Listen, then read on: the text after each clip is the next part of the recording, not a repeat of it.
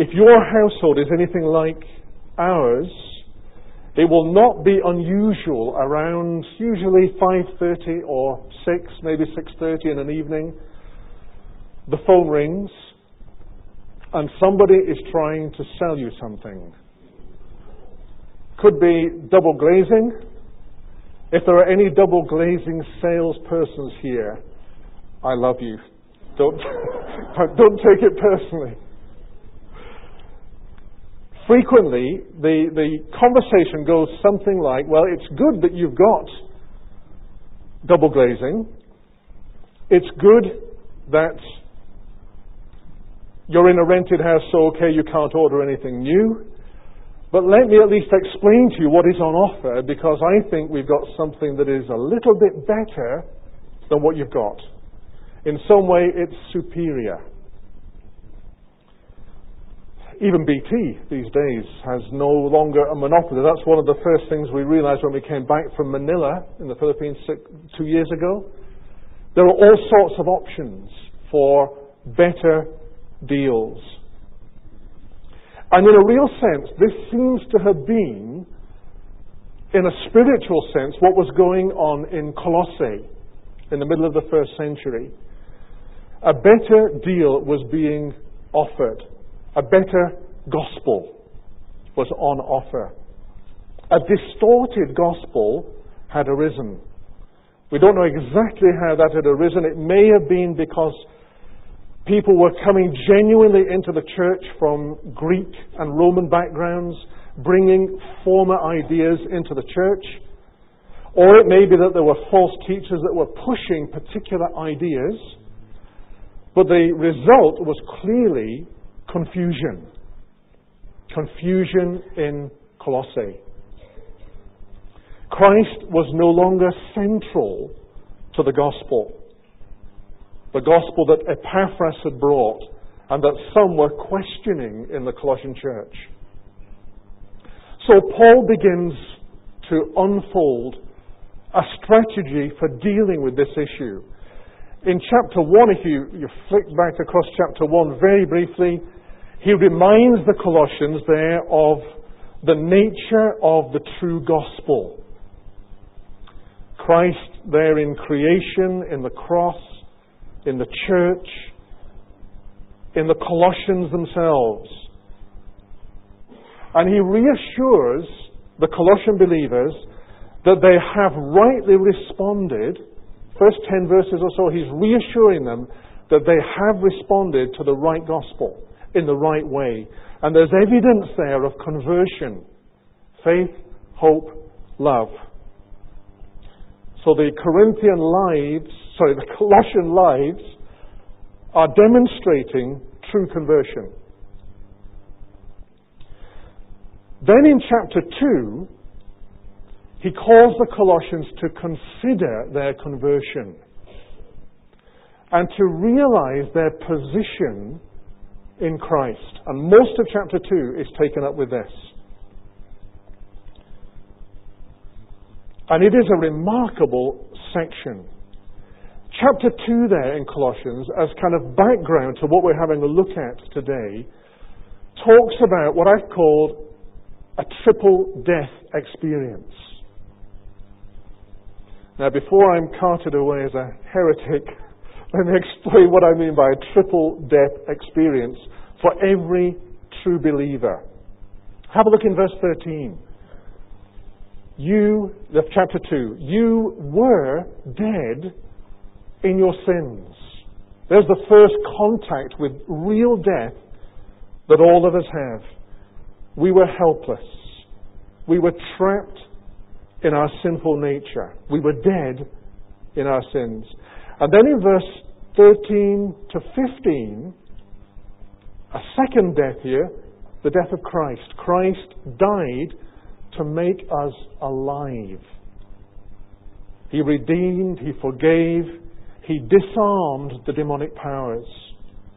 And then, verse 20 of chapter 2 you died with Christ to the basic principles of this world. You no longer, we no longer belong to this world.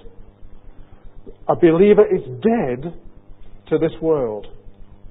So the Colossians had died with Christ, but he also adds in verse 12 of chapter 2 that they have been buried with Christ. You have been buried with Christ in baptism. And in the same verse, you have been raised with Christ through your faith in the power of God who raised him from the dead. That is the position of the Colossian believers dead, buried, raised with Christ. So Paul is encouraging the believers. He's reaffirmed the, the true gospel. He's shown that they are then that they are really converted. And then in chapter 2, he's showing them where they are now at this point of time in Christ. So, end of sermon. Is that it? Not at all. Because he then writes to them chapters 3 and 4. But one final thought before we move into chapter 3. Three times there's an emphasis that comes through from Paul here. Beginning in chapter 1 in verse 9 and 12, the apostle prays for their perseverance, the perseverance of these believers, their continuance. Someone once said that it's a wonderful thing to see a person come to Christ for the first time, right at the, the start of their new life. But it's almost a more wonderful thing to see that person continuing to walk with the Lord after 10 years, 20 years, 30 years. And in chapter 1, Paul is praying for their perseverance and their continuation. And then in chapter 1, verse 23, he's talked about their redemption being presented holy in God's sight. Verse 23 if you continue in your faith, established and firm. He pronounces continuation almost as a condition of redemption. And then in chapter 2, verse 6, he pleads that having received Christ as Lord, they will continue to live in Him. So, how are they con- to continue? How are we to continue to live in Christ? He spends the rest of chapter 2 demolishing false roots of continuation that some in Colossae were picking up.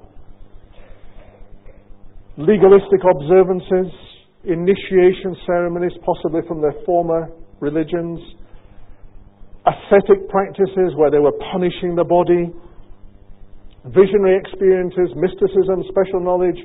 He goes through all these in chapter 2 and sets them on one side and basically says, This is not the way forward. Indeed, it was from these very religious systems that Christ had set them free to live a new life. But how can we possibly live a new life? There's only one answer that Paul offers. It's being by being made a new person. He reminds the Colossians that they have died with Christ been buried with Christ, and now they're related to the exalted Christ because they've been raised with Christ. And it's that relationship that makes possible a new life. It is a remarkable thing, is it not? To, for any of us to walk out into Charlotte Square today and you, you get chatting to someone introduce yourself and they ask you where you're from and you say, well, I'm from, say, Corstorphine, uh, but I'm also living in heaven. Can you imagine the response? Even more of a response if you then say to them, well, I've actually died. I'm actually dead. Uh, more than that, I've actually been buried already. And more than that, just to top the icing on the cake, I've actually been raised with Christ already. Can you imagine the bizarre response that you would get to that sort of situation? And yet, that is the reality. Paul is using past tenses in chapter 2. In a real sense, the resurrection has already happened. Not only a future bodily resurrection, but a, re- a resurrection already. He's claiming that all that has happened to Jesus already, death, burial, resurrection, has happened to the Colossian believers already. Three times Paul uses this phrase, with Christ. And so remarkable is this that he comes back again in chapter 3. Chapter 3, verse 1. Since then you have been raised with Christ. Set your hearts on things above. And here, I believe, is the hinge on which the door swings. The whole of this letter swings on this hinge. Chapter 3, verses 1 to 4. Paul unlocks the whole argument of his letter in these four verses. I suspect possibly that we have lacked an emphasis in our gospel presentation, in our Christian living on the resurrection of Christ. Clearly, the death of Christ is central in the gospel, but we have we overlooked to a degree the resurrection of Christ. It's a theory that I'm trying to think through a lot. I'm presenting it to some of my students at ICC and some of my former students. So if you have any questions on this, see Colin Adams. He'll be uh, delighted to ask, answer your questions later. If we have lacked an understanding or an awareness or an application of resurrection already resurrected, maybe that goes some way to explaining why many believers seem to get stuck in the Christian life. Or they wander. We all struggle with ongoing, continuing sin. Why do believers confess Christ and yet struggle to move forward so much of the time. Our death with Christ severed our links. It cut through our links with our former life, our previous living. And our resurrection with Christ brings us into union with Christ and into living His life, Christ's life. So there's our position. Dead, buried, raised with Christ. Absolutely.